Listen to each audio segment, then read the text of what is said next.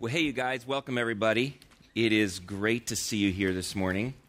And thanks, Kevin. Thanks, everybody. Isn't that a wonderful song?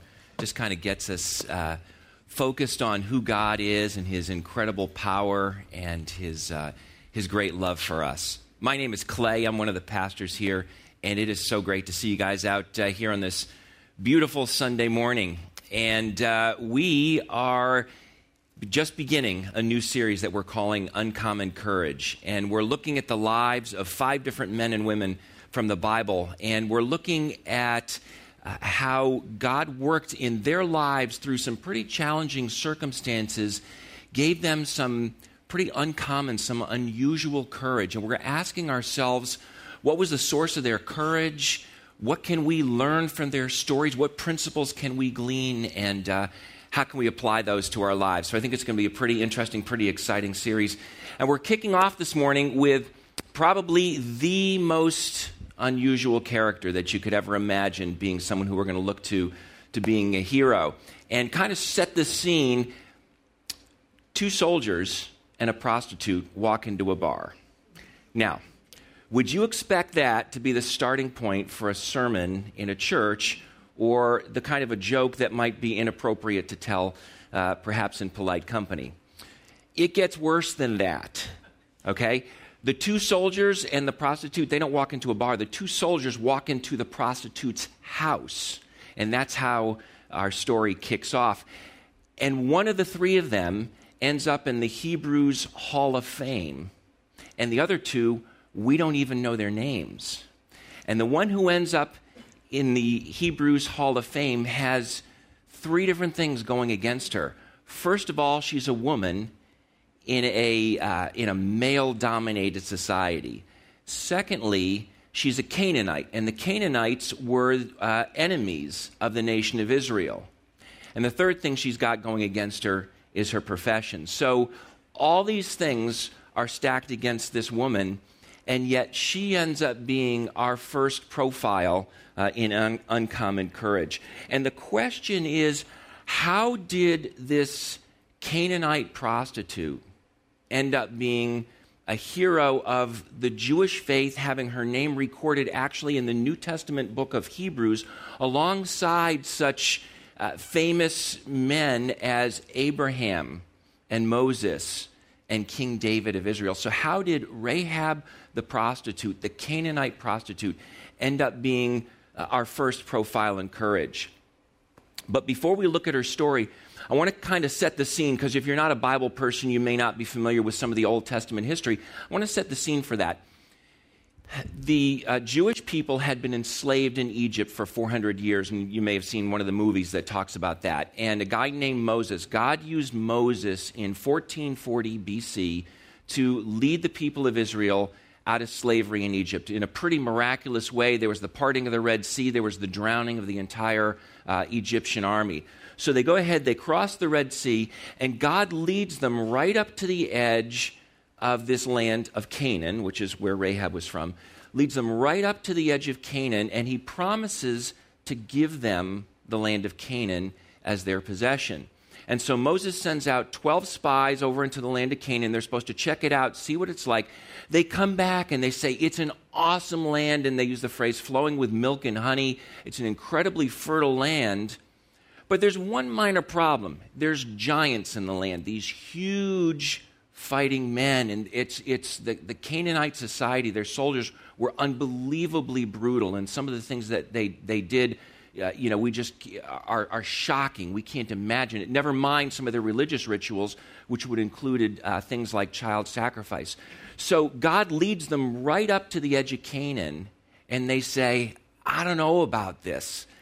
We're kind of afraid of this situation. And they decide that they don't want to go in. They don't want to trust God to go in. And God says, look, if you're not going to trust me, then you're going to spend the next 40 years wandering around the wilderness until all of you who did not trust me die off. And your children whose lives you were worried about, they're the ones that are going to get to go in and possess this land of Canaan. So they wandered around the desert for about 40 years. Most of the that previous generation, except for 2 people, a guy named Joshua and a guy named Caleb, died off. And Joshua and Caleb were the two of the 12 spies who came back and said, you know what? Even though they're big, even though they're strong, even though they're brutal, our God is greater, our God is bigger, our God is stronger, and he can give us the victory. So God allowed Joshua and Caleb to outlast the rest of their generation. They're standing here on the edge of the land of Canaan. Joshua has now taken over from Moses, and Joshua says, I'm going to send out a couple of spies, and we're going to take a look at the land. So let's pick up the story there in Joshua chapter 2. Then Joshua, son of Nun, secretly sent two spies from Shittim. Go look over the land, he said, especially Jericho. So they went and entered the house of a prostitute named Rahab and stayed there. So what are two good Jewish boys doing in the house of a Canaanite prostitute? One of the things I love about the Bible is it doesn't gloss over the messiness of life. I mean, you wouldn't expect to find these two Jewish soldiers hiding out in the house of a prostitute. What are they doing there? You wouldn't expect to find two Jewish boys hiding out in the house of a prostitute. So it's the perfect place for them to go because there are men coming and going at all hours of the day and night. And so they're figuring we're not going to be noticed there. And so that's why they end up at this prostitute's house. But verse 2, the king of Jericho was told, look, some of the Israelites have come here tonight to spy out the land. So the king of Jericho sent this message to Rahab. Bring out the men who came to you and entered your house because they've come to spy out the whole land. But the woman had taken the two men and hidden them. And she said, yes, the men came to me, but I don't know where they came from. And at dusk, when it was time to close the city gate, they left. I don't know which way they went. Go after them quickly. You may catch up with them. But she had taken them up to the roof and hidden them under the stalks of flax that she had laid out on the roof. So the men set out in pursuit of the spies on the road that leads to the fords of the Jordan. And as soon as the pursuers had gone out, the gate was shut. Put yourself in Rahab's position. You got these two enemy soldiers hiding out in your house. You're a prostitute, so you're already not on the good side of the king of Jericho. And he comes in, he sends his men in, says, where are the two spies? Where are the two men? You're going to tell them the truth, turn them over? Or are you going to lie in order to protect these two enemy spies? Why would Rahab be willing to risk her life for these two enemy soldiers? Let's keep reading. Before the spies lay down for the night, she went up on the roof and said to them, I know that the Lord has given you this land and that a great fear of you has fallen on us, so that all who live in this country are melting in fear because of you. We have heard how the Lord dried up the water of the Red Sea for you when you came out of Egypt. That's when Moses led them out of Egypt. And what you did to Sihon and Og, two kings of the Amorites east of the Jordan, whom you completely destroyed. These were other enemies of Israel, whom just a month or two before Israel had destroyed. When we heard of it, our hearts melted in fear, and everyone's courage failed because of you. For the Lord your God is God in heaven above and on the earth below. Now then, please swear to me by the Lord that you will show kindness to my family because I have shown kindness to you. You see what's happening here? This Canaanite woman who comes from a people who absolutely do not worship the God of Israel, she knows who the God of Israel is. And in fact, if you look real closely at the way things are worded there, the word that she uses to refer to the Lord is not the common name, just the general name for God. It's the specific name for the God of Israel by whom he said his people should call him that name. It's his covenant name. It's the name, the special name that he gave his special people to talk about the relationship that they had with one another. And she uses that name to refer to the God of Israel. All the people of Jericho had heard of God's power. They had heard what the Lord had done to the Egyptians, drowning all the Egyptian army. They heard what they had done to the Amorites across the Jordan River, how they had destroyed all of the Amorites. And they're terrified. All of them were afraid. All of them knew what God had done by his great power. But only one of them decided that she was going to side with Israel. Only one of them had faith, trusted in God, and that was Rahab the prostitute. They were paralyzed by their fear, and she ended up trusting God, looking to him in order to provide for her and her family. Verse 14, "Our lives for your lives," the men assured her. "If you don't tell what we're doing, we'll treat you kindly and faithfully when the Lord gives us the land." So she let them down by a rope through the window, for the house she lived in was part of the city wall. And she said to them, "Go to the hills so the pursuers will not find you. Hide yourselves there 3 days until they return, and then go on your way." It's kind of interesting that Rahab just happened to have a rope that was long enough handy to let men down out of the window. Perhaps some others had taken advantage of that opportunity beforehand. But there she goes. She gave them, not only did she not turn them over to their pursuers, she gave them the opportunity to escape. She helped them leave, and she gave them some directions to go so that they wouldn't be captured. Verse 22, "When they left, they went to the hills, stayed there 3 days until the pursuers had searched all along the road and returned without finding them. Then the two men started back. They went down out of the hills, forded the river, came to Joshua, son of Nun, and told him everything that had happened to them. And then they said to Joshua, 'The Lord has surely given the whole land into our hands. All the people are melting in fear because of us.'" Do you catch what just happened there? Not only did Rahab help them to escape, she gave them a key strategic piece of information that strengthened them and enabled them to have confidence that they could come in and take over. She said, "We're terrified of you." And you know, when the enemy army is terrified, victory is going to be a whole lot easier. So she was able to give them the confidence that helped them to enter into the land. And the irony of the whole situation is 40 years ago, the Israelites were essentially in the same place, and they were terrified of the Canaanites, and they refused to go in. Here we are 40 years later, and the Canaanites are terrified of Israel, and that gives them the courage to go in. But let me step back for just a minute, and we need to ask ourselves a key question, and that question is, what was the source of Rahab's courage? Why was she brave enough to switch her allegiance from her own people to the enemy people, from her own gods to the God of her enemies? Rahab's courage came in, this is going to sound strange at first, but Rahab's courage came from her fear of God. She was more afraid of the God of Israel than she was of the king of Jericho. And that gave her the courage to switch her allegiance because she believed that the God of Israel was more powerful than the king of Jericho. And so she decided to trust her fate to the Lord rather than to the king.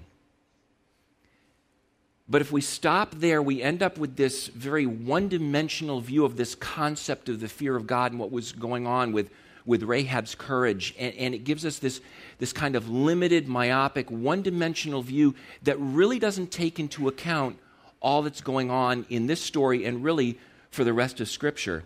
So I want to look at what happened to Rahab later on in the story. Joshua chapter 6, the Israelites come up.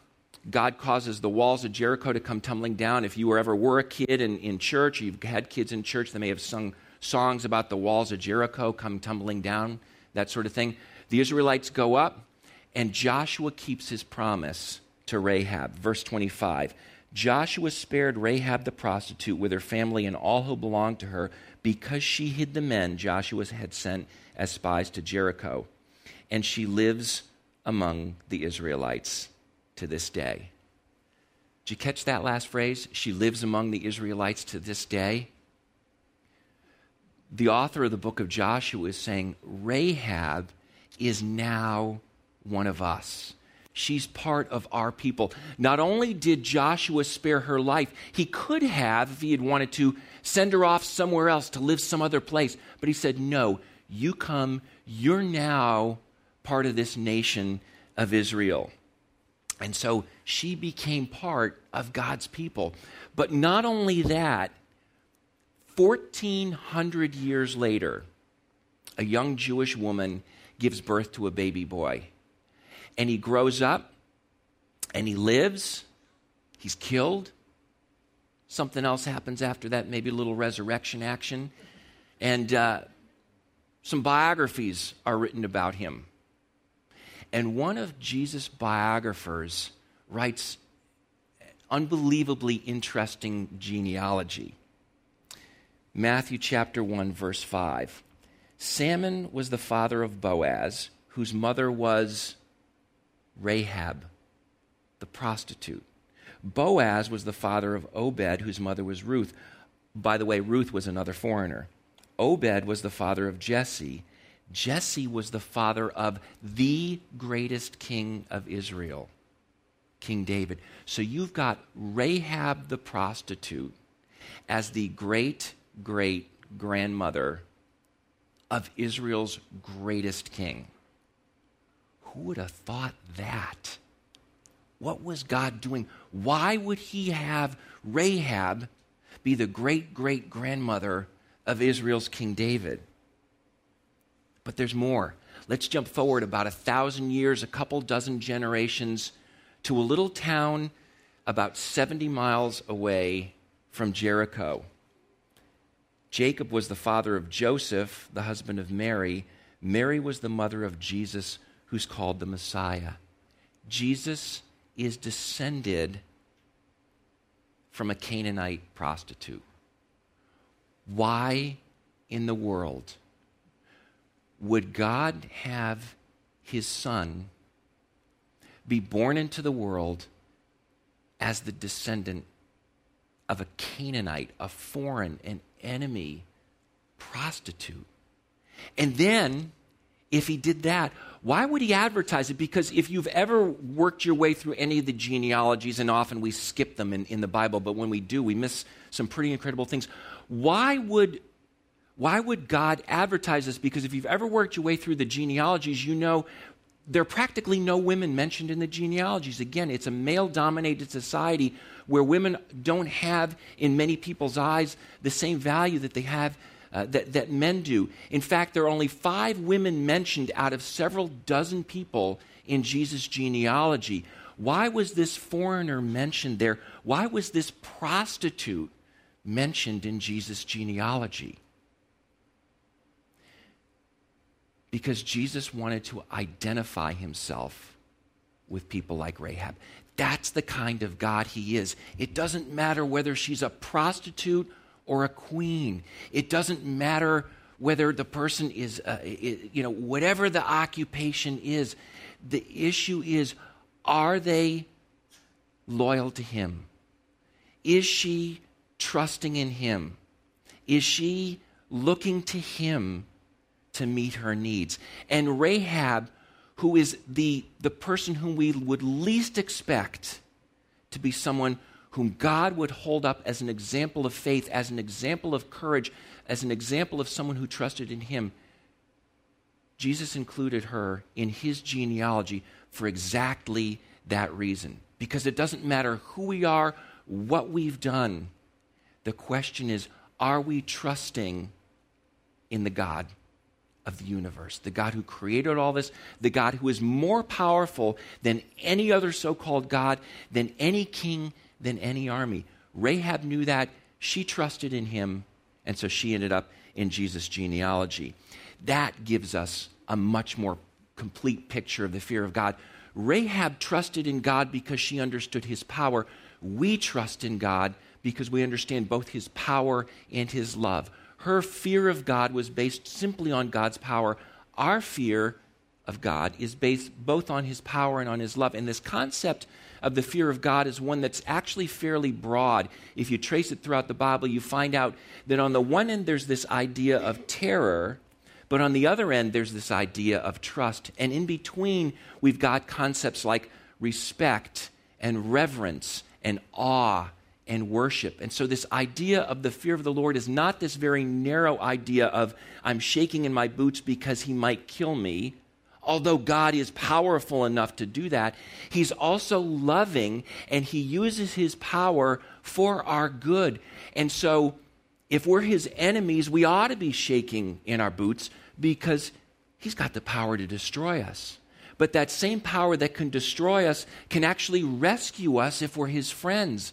That power that would crush God's opponents carries his friends.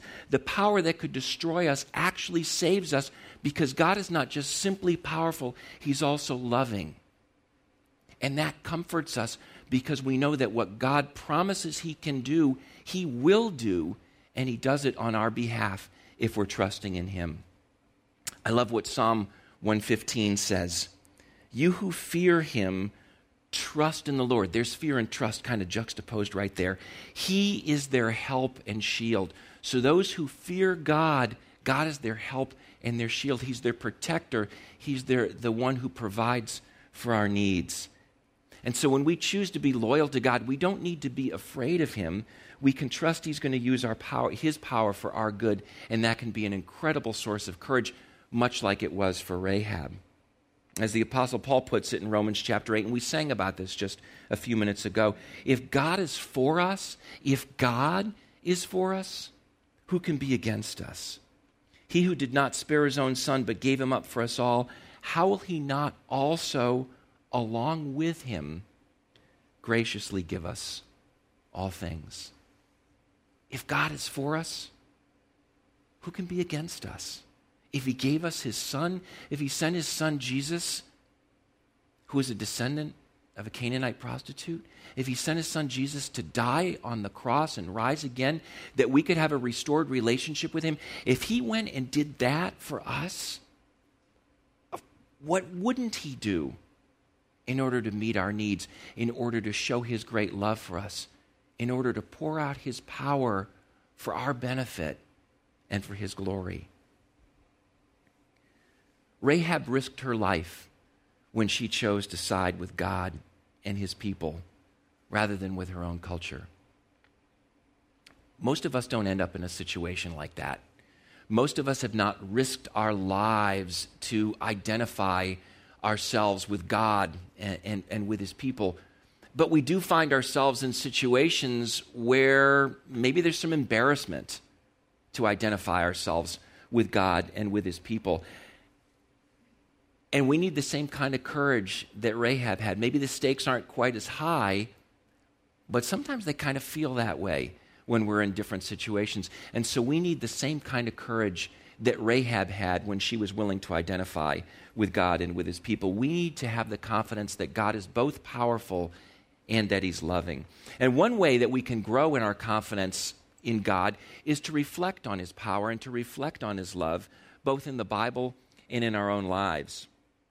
And I want to encourage you to take some time to reflect on God's power. Think about, for example, his creation. What did it take for God to create the universe out of nothing with all the incredible variety that he's created? Just look around this room, see the variety of people. Look outside, see the variety of plants and animals, the beauty of the sky, the grandeur of the mountains, the beauty of the forests, and you realize this is an unbelievably powerful and creative God. What about the power that God used to deliver the Israelites out of slavery in Egypt?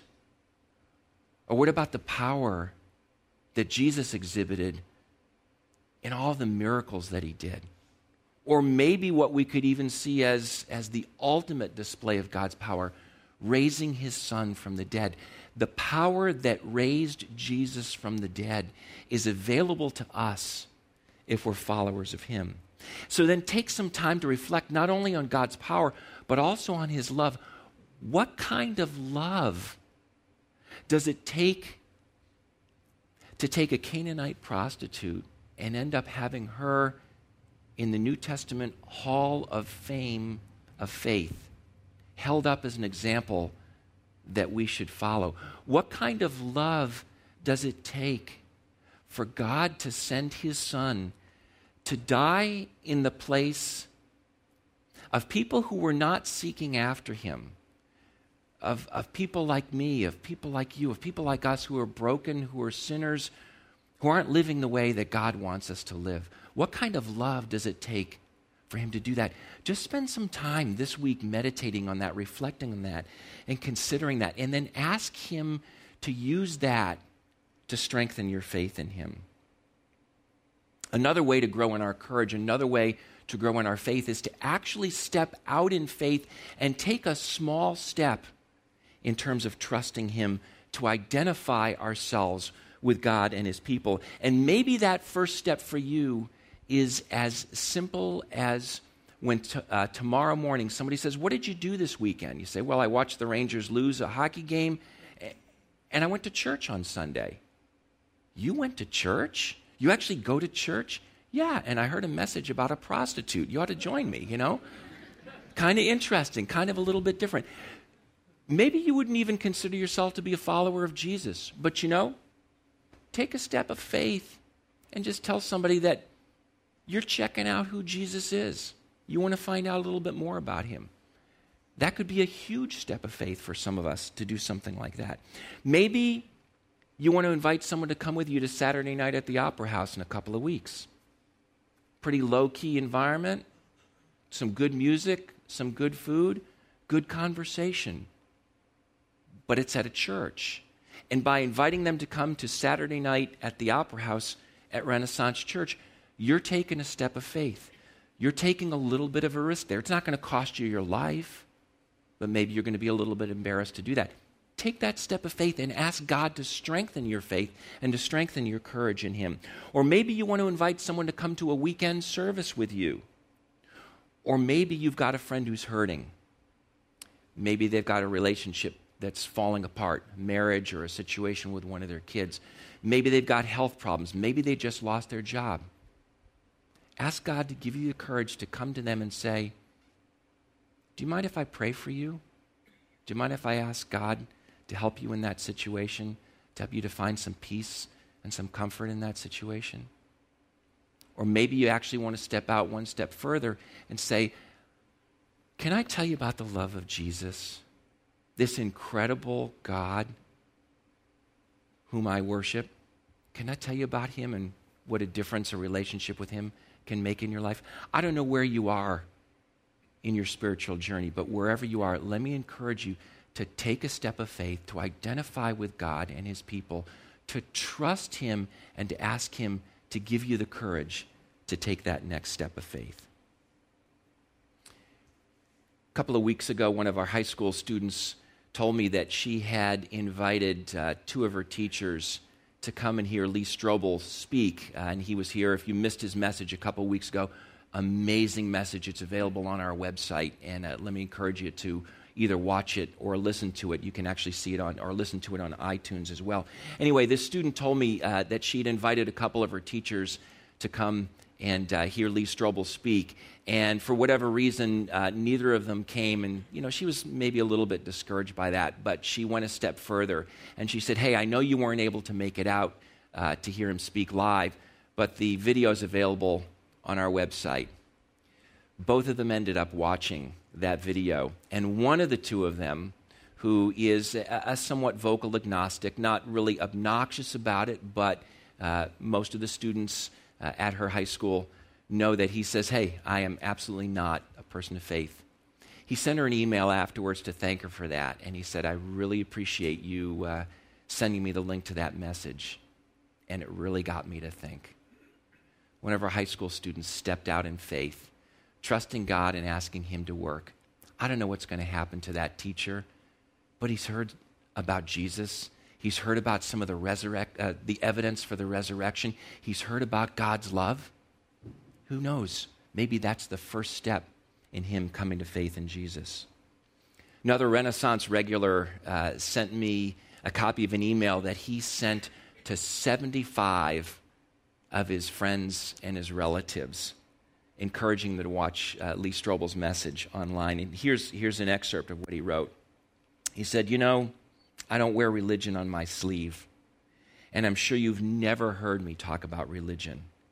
But my wife and I saw in church yesterday one of, if not the most powerful and impressive messages either of us have ever seen on the topic of religion. Again, I never forward religious messages, but this one was too good to keep.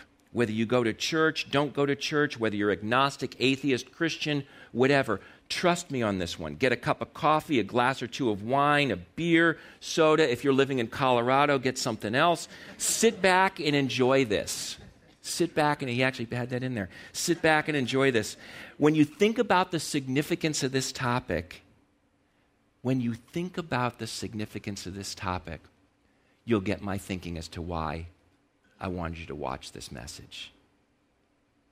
Here's a guy who may have never publicly identified himself as a follower of Jesus. Yet he was so moved by that message. He was so moved when he heard the evidence for the resurrection and Lee Strobel's message and how God had changed Lee's life. He was so moved that he was willing to take that step of faith, to have the courage to step out, to identify himself with God and his people, and to encourage 75 of his friends and relatives to watch this message. Pretty amazing to think what God can do when he gets a hold of us, what God can do when we encounter both his power and his love.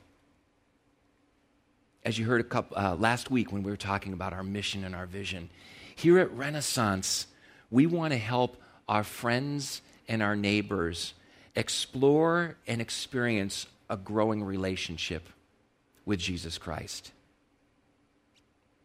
Imagine what it would be like here in Summit and Short Hills and Chatham and New Providence and wherever you live. Imagine what it would be like if all of us in the next week or two took a step, stepped out in faith, had the courage to trust the God of the universe, and we just identified ourselves with God and with his people. Imagine how that could begin to make a difference in people's lives as they hear about the God who's powerful enough to create the universe, the God who is powerful enough to raise his son from the dead, and the God who loves us enough to have become a man, to live, to die on a cross, so that we could be restored to a relationship with the creator of the universe. Imagine what it would be like if each of us were willing to take a step like that this week. Let me pray for us. Father, I thank you. I thank you that you are an unbelievably powerful God, that you are the most powerful being in the universe, stronger, more powerful than the king of Jericho, than the president of the United States, than any army that has ever existed. I thank you for your unbelievable power. But I thank you that you're not only powerful, I thank you that you're unbelievably loving, that you were willing to pay the ultimate sacrifice and send your son to die for us that we could be restored to a right relationship with you. I thank you that you have poured out that love in our direction. And Father, I pray that as we reflect on your power, as we reflect on your love, I pray that we would have the courage, that we would have the faith to trust you and to step out and to identify ourselves with you and with your people.